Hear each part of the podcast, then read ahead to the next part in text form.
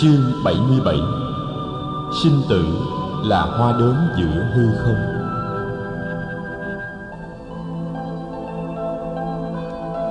Mùa an cư hoàn mãn Phật cùng A Nan Đà đi hành hóa khắp nơi trong xứ Ma Kiệt Đà.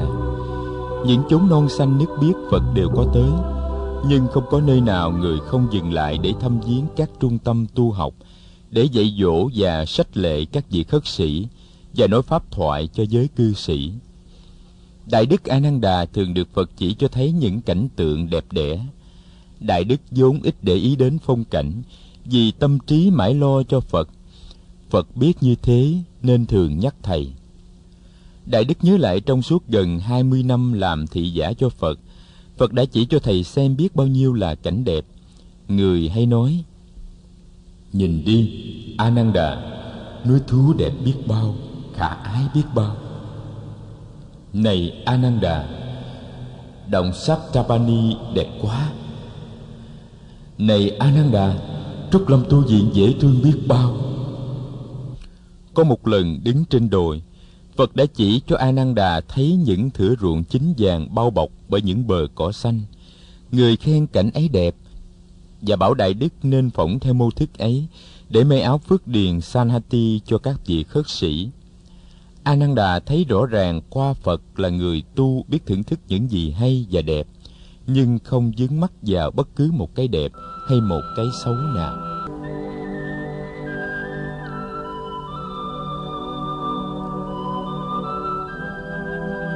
Mùa mưa năm sau, Phật về tu viện kỳ viên an cư. Vua Basenadi đi du hành mãi tới giữa mùa an cư mới về. Về tới Kinh Đô, biết Phật hiện đang an cư, vua liền đến thăm Phật. Vua nói với Phật là vì tuổi đã lớn, vua không ưa ở hoài trong cung điện. Vua ưa đi đây đi đó để thấy được những cảnh đẹp của thiên nhiên. Giao công việc cho các quan đại thần, vua đi rong chơi, đem theo một đoàn tỳ tùng nhỏ. Không những vua đi du ngoạn ở những nơi trong nước, vua còn đi rong chơi ở các nước ngoài. Không phải với tư cách một vị quốc dương cần phải được đón tiếp theo quốc lễ, mà với tư cách một kẻ hành hương. Vua đi dạo chơi, mà cũng như để thực tập thiền hành. Bỏ ra ngoài mọi ưu tư, vua bước từng bước thanh thản và chú ý đến cảnh vật. Vua nói những cuộc du ngoạn như vậy làm ấm lòng vua. Thế Tôn, trẫm năm nay đã 78 tuổi. Thế Tôn cũng vậy. Trẫm nghe nói Thế Tôn gần đây cũng ưa đi du sơn ngoạn thủy. Trẫm cũng đã lớn tuổi như Thế Tôn, nhưng trẫm không làm được ích lợi gì cho ai. Còn Thế Tôn thì đi đâu cũng dạy dỗ và hướng dẫn cho mọi người tu học. Thế Tôn đến đâu là như mặt trời chiếu sáng đến đó. Rồi vua tâm sự với Phật về một nỗi đau thầm kín của vua. Số là trong một cuộc âm mưu đảo chánh xảy ra tại Kinh Đô 7 năm về trước, vua đã kết tội lầm một vị tổng tư lệnh quân đội hoàng gia là tướng Bandula và đã xử tử ông. Mấy năm sau, vua mới biết là mình lầm. Vua hối hận lắm. Vua đã tìm mọi cách để phục hồi danh dự cho tướng Bandula và đã bồi thường cho gia đình ông. Vua cũng đã cất nhắc cháu của ông là tướng Karajana lên chức tổng tư lệnh quân đội hoàng gia. Có Phật an cư tại thủ đô, vô đến tu viện kỳ viên hầu như mỗi ngày để hoặc nghe thuyết pháp hoặc tham dự vào những cuộc pháp đàm hoặc được ngồi im lặng với Phật. Mãn mùa an cư, Phật lại lên đường du hóa và vua cũng cùng đoàn tùy tùng của vua đông chơi khắp chốn, gọi là đi tuần thú. Năm sau, cuối mùa an cư, Phật đi lên xứ Kuru. Sau khi ở đó hai tháng, Phật lại theo bờ sông đi xuống câu Tắc La, về Ba La Nại, ghé Tỳ Xá Ly, rồi lại đi lên miền Bắc. Một hôm nọ, đang cư trú hành đạo tại quận lỵ Medanlupa, một quận lỵ nhỏ trong vương quốc Thích Ca, quê hương của mình, Phật tình cờ gặp vua Basenadi. Lần này vua đi du hành có đem theo thái tử Vedudapa và tướng Karayana theo. Vua muốn làm vui lòng vị cận thần mà ngày xưa vì lỗi lầm vua đã kết tội một cách oan uổng người bác của ông ta. Đang đi du sơn ngoạn thủy, vua chợt nhớ Phật và hỏi thăm không biết phật hiện giờ ở đâu. Người ta cho vua biết là phật đang hành đạo ở quận medalumpa. Medalumpa chỉ cách nagaraka nơi vua đang du ngoạn chỉ chừng nửa ngày đường. Mừng quá vua bảo Karajana thắng xe đưa vua tới thăm Phật. Đoàn tùy tùng của vua chỉ đem theo có bốn chiếc xe. Tới Madalampa. vua hỏi thăm và biết được Phật đang cư trú trong công viên quận lỵ. Xa giá của vua đậu lại ngoài cổng, để đoàn tùy tùng ở lại bên ngoài. Vua bảo tướng Karajana cùng đi với vua vào công viên. Thấy bóng các vị khất sĩ áo vàng qua lại, vua tìm tới một vị gần nhất và hỏi thăm Phật ở đâu vị khất sĩ chỉ cho vua một ngôi nhà ẩn dưới bóng cây, bóng lá và nói, tâu hoàng thượng, phật đang ở trong ngôi nhà đó, cửa đóng, nhưng hoàng thượng cứ thông thả đi tới. Rồi hoàng thượng ho lên một tiếng và gõ hai tiếng, thế nào đức thế tôn cũng mở cửa và rước hoàng thượng vào. Vua cởi thanh gươm và tháo dương miệng xuống trao cho vị tướng lãnh, bảo ông ta trở lại với đoàn tùy tùng để đợi mình rồi vua một mình tiến về ngôi nhà nơi phật ở. Tới trước cửa, vua đằng hắn và ho lên một tiếng. Chưa kịp gõ cửa thì cửa đã mở. Phật mừng khi thấy vua. Người cầm tay dắt vua vào trong nhà. Hai đại đức a nan đà và xá lợi phất hiện có mặt để hầu chuyện với phật trong tịnh thất, cũng đứng dậy chào đón vua. Phật mời vua ngồi trên một chiếc ghế, rồi tự mình ngồi xuống trên chiếc ghế đối diện hai vị đại đức đứng hầu sau lưng phật. Vừa ngồi xuống vua đã đứng dậy. Vua lạy xuống dưới đất và ôm hôn hai bàn chân của phật. Vua quỳ trong tư thế ấy thật lâu. Hai tay vuốt ve hai bàn chân của phật miệng nói thế tôn trẫm là Basenadi vua nước câu tắc La, trẫm xin kính làm lễ thế tôn. Trẫm là Basenadi vua nước câu tắc la. Trẫm xin kính làm lễ thế tôn phật đỡ vua dậy. Người mời vua ngồi lại một lần nữa xuống ghế, rồi người nói, đại dương sao hôm nay đại dương lại lễ lạy cung kính quá đáng như thế? Chúng ta không phải là một đôi bạn thân thiết hay sao? Vua nói, thế tôn, con có một vài điều mà con muốn tự miệng con nói ra để thế tôn nghe. Con sợ không có dịp. Phật dịu dàng điều gì xin đại dương cứ nói? Thế tôn, con hoàn toàn tin tưởng nơi thế tôn, bậc toàn giác. Con hoàn toàn tin tưởng nơi giáo pháp của phật và nơi giáo đoàn khất sĩ của người. Con đã từng thấy và gặp gỡ những tu sĩ bà la môn và các đạo sĩ, các giáo phái. Họ có thể tu hành đứng đắn. Có khi được mười, hai mươi ba mươi hay bốn mươi năm. Nhưng sau đó con lại thấy họ bỏ cuộc và đi vào nếp sống ngũ dục. Ở trong đạo pháp của thế tôn, con thấy các vị khất sĩ hầu hết đều tu phạm hạnh cho đến trọn đời. Thế tôn, con từng thấy vua chúa chống đối vua chúa, tướng sĩ âm mưu chống tướng sĩ, bà la môn chống bà la môn, vợ cãi cọ với chồng con cãi cọ với cha, anh cãi cọ với em, bè bạn cãi cọ với bè bạn. Nhưng ở đây, con thấy các vị khất sĩ sống trong hòa kính, an vui, hợp nhau như nước với sữa. Con không thấy ở đâu có được cái thương yêu và hòa điệu đó như trong giáo đoàn của người. Thế tôn, khắp nơi con đã từng thấy với đạo sĩ dáng điệu khắc khổ, mặt mày ủ rũ, âu sầu và lo lắng nhưng ở đây, các vị khất sĩ luôn luôn tỉnh táo, tươi cười, vui vẻ, thông dong và tươi mát. Thế tôn, điều đó khiến con càng tin tưởng nơi thế tôn và giáo pháp của người. Thế tôn, con là vua thuộc dòng dõi chiến sĩ. Con có quyền ra lệnh chém đầu hoặc giam cầm hoặc trừng phạt bất cứ ai nếu con muốn. Vậy mà khi con ngồi trong một buổi họp, thiên hạ vẫn dám cướp lời con. Dù con có nói quý vị không được cướp lời trẫm họ cũng vẫn quên và cướp lời con như thường không đợi đến khi con phát biểu hết ý kiến vậy mà con thấy ở đây trong giáo đoàn người có khi có cả ngàn vị khất sĩ ngồi nghe Phật nói mà con không nghe thấy một tiếng động nhỏ, dù là tiếng tằng hắn hay tiếng sột soạt của y áo. Đừng nói có ai dám cướp lời Phật. Thế Tôn con nghĩ, thật là màu nhiệm. Phật chẳng cần quyền uy, chẳng cần gươm giáo, chẳng cần trừng phạt gì mà người ta kính yêu Phật một cách tuyệt đối. Thế Tôn, điều này cũng làm cho con càng tin tưởng ở Thế Tôn và giáo pháp của người. Con đã từng thấy và nghe giới trí thức và giới học giả lừng danh bàn bạc với nhau để soạn sẵn những câu hỏi bí hiểm có thể làm cho Phật lúng túng.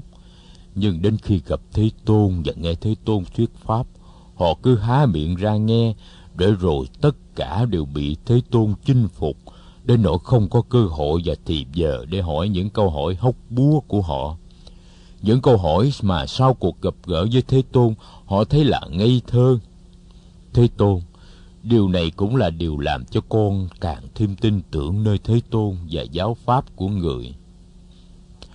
Thế Tôn, con nhớ là con từng có hai người thợ mộc rất khéo tay tên là Asidatta và Burana. Họ thường làm việc trong cung điện và con là người cung cấp lương bổng cho họ. Thế mà họ đâu có thương kính con bằng thương kính Thế Tôn. Có lần con đem họ đi theo trong một chuyến hành tẩu phương xa và đêm đó vì mưa gió mà cả vua cả tôi đều phải ngủ trong một chiếc liều tranh nhỏ bé. Gần suốt đêm, hai người thợ mộc của con ngồi trao đổi với nhau về giáo pháp học được của Thế Tôn và khi họ mỏi mệt, họ nằm xuống ngủ, đầu hướng về phía núi Linh Thú và chân họ lại xoay về phía con. Thế Tôn có cho họ lương bổng gì đâu. Vậy mà họ quý kính Thế Tôn hơn con nhiều lắm lắm. Thế Tôn, điều này khiến con lại càng tin tưởng nơi Thế Tôn và giáo pháp của người. Thế Tôn, người thuộc về giai cấp vua chúa, con cũng thuộc về giai cấp vua chúa. Người năm nay đã 79, con năm nay cũng đã 79. Vì vậy con nghĩ đây là cơ hội quý báu để con tỏ lòng quy kính Phật hết mức và để con bày tỏ niềm tri kỷ với con và Phật. Bây giờ con xin tự tạ Phật để con đi. Đại dương, đại dương hãy trân trọng giữ gìn sức khỏe. Và Phật đứng dậy đưa tiễn vua ra cửa. Lúc Phật trở vào, hai đại đức A Nan Đà và Xá Lợi Phất đứng dậy chắp tay im lặng. Hai đại đức đã chứng kiến từ đầu đến cuối buổi gặp gỡ này giữa Phật và vua. Phật nói: Xá Lợi Phất và A Nan Đà, quốc dương Basenadi đã nói những lời chân thành nhất của quốc dương đối với Tam Bảo. Các thầy nên ghi nhớ lấy để làm vững mạnh thêm đức tin của những người hậu học.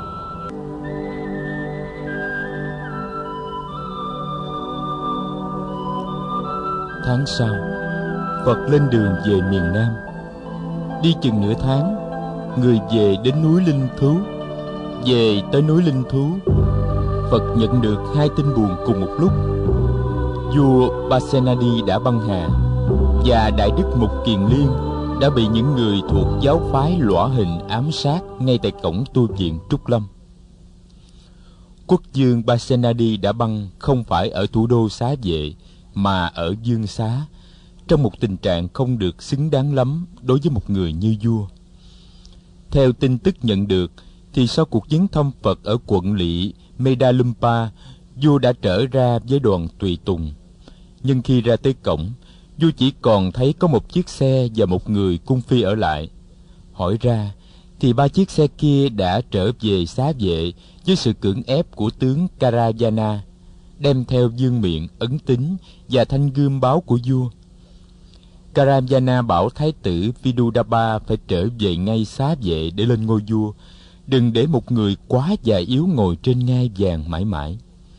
Thái tử dùng dần chưa chịu, thì karamjana dọa rằng, nếu thái tử không chịu về làm vua, ông ta sẽ về kinh tuyên bố đảo chánh và tự xưng dương với áp lực ấy, thái tử vidudaba đã phải dâng lệnh vua quyết định đi về thành dương xá để cầu viện với cháu là quốc dương a xà thế. Suốt quãng đường dài vua chỉ uống nước mà không ăn gì được. Về tới dương xá, thì trời đã khuya và cửa thành đã đóng. Vua phải vào nghỉ đêm trong một trạm nghỉ công cộng. Đêm ấy vua lên cơn bạo bệnh và chết trong tay vị cung phi già. Người cung phi này than khóc như mưa như gió cho số phận của vị hoàng đế. Sáng ngày sau khi hay tin, vua a xà thế vội vã cho rước long thể vào cung và ra lệnh tổ chức một lễ quốc tang long trọng cho người bác của mình. Tang lễ hoàn mãn, vua định cử binh trị tội quốc dương vidudaba, nhưng vua đã bị y sĩ kỳ bà can ngăn. Kỳ bà nói rằng, dù sao quốc dương basenadi cũng đã băng hà và vua mới bên nước câu tác la cũng là anh em cô cậu của vua, có cử binh đi chinh phạt cũng không đưa đến được một giải pháp nào khác. Nghe lời kỳ bà, vua đã cử sứ thần qua xá vệ để thừa nhận quốc dương mới. Đại đức mục kiền liên là vị đại đệ tử thứ ba của phật, đứng sau kiều trần như và xá lợi phất. Đệ tử lớn của phật có nhiều, nhưng nhiều vị đã tịch trước phật. Đại đức kiều trần như, thủ lĩnh của năm vị khất sĩ đầu tiên, được nghe phật thuyết pháp tại giường lộc uyển đã tịch đại đức ca diếp và hai người em cũng đã tịch. Ni trưởng maha bachapati cũng đã viên tịch từ lâu. Ni sư gia du đà la và đại đức la hầu la cũng đã nối tiếp nhau viên tịch. Đại đức la hầu la viên tịch năm đại đức được 51 tuổi. Đại đức mục kiền liên là một vị đại khất sĩ có rất nhiều dũng khí. Người là kẻ phát ngôn bạo dạn và cương trực nhất của giáo đoàn khất sĩ. Khi cần phải tuyên bố lập trường của giáo đoàn hoặc của giáo pháp, đại đức bao giờ cũng nói thẳng, không khi nào chấp nhận sự thỏa hợp. Cũng vì lý do này mà trong giới ngoại đạo có nhiều kẻ thù ghét đại đức. Hôm ấy, đại đức cùng ra đi với hai vị đệ tử lên đường rất sớm. Bọn sát nhân có dự tính trước, cho nên đã mai phục bên ngoài tu viện.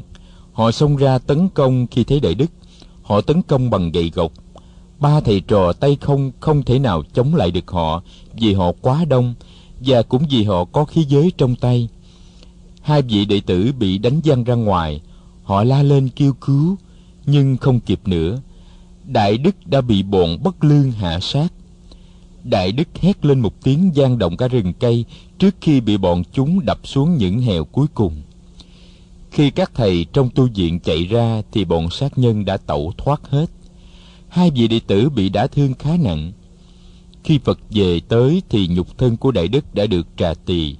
Tro xương của đại đức đã được thu góp trong một chiếc bình và đặt sẵn bên ngoài tịnh xá của phật. Phật hỏi thăm đại đức xá lợi phất, các thầy cho biết là đại đức xá lợi phất đã đóng cửa am thất từ ngày đại đức mục kiền liên bị ám sát. Ai cũng biết, hai vị đại đức này thân với nhau còn hơn anh em ruột đối với nhau luôn luôn như hình với bóng phật chưa kịp nghỉ ngơi đã phải đi tìm đến am thất của xá lợi phất để an ủi đại đức đại đức a nan đà đi theo người đại đức nghĩ rằng thế nào phật cũng đang buồn không buồn sao được khi người mất đi một lần hai vị đệ tử lớn đó là vua Pasenadi và đại đức Mục Kiền Liên. Phật đi an ủi đại đức Xá Lợi Phất, nhưng ai sẽ an ủi Phật? Như để trả lời câu hỏi thầm kín của đại đức A Nan Đà, Phật quay lại nhìn thầy rồi lên tiếng. A Nan Đà, ai cũng nói thầy học nhiều và ghi nhớ nhiều về chánh pháp.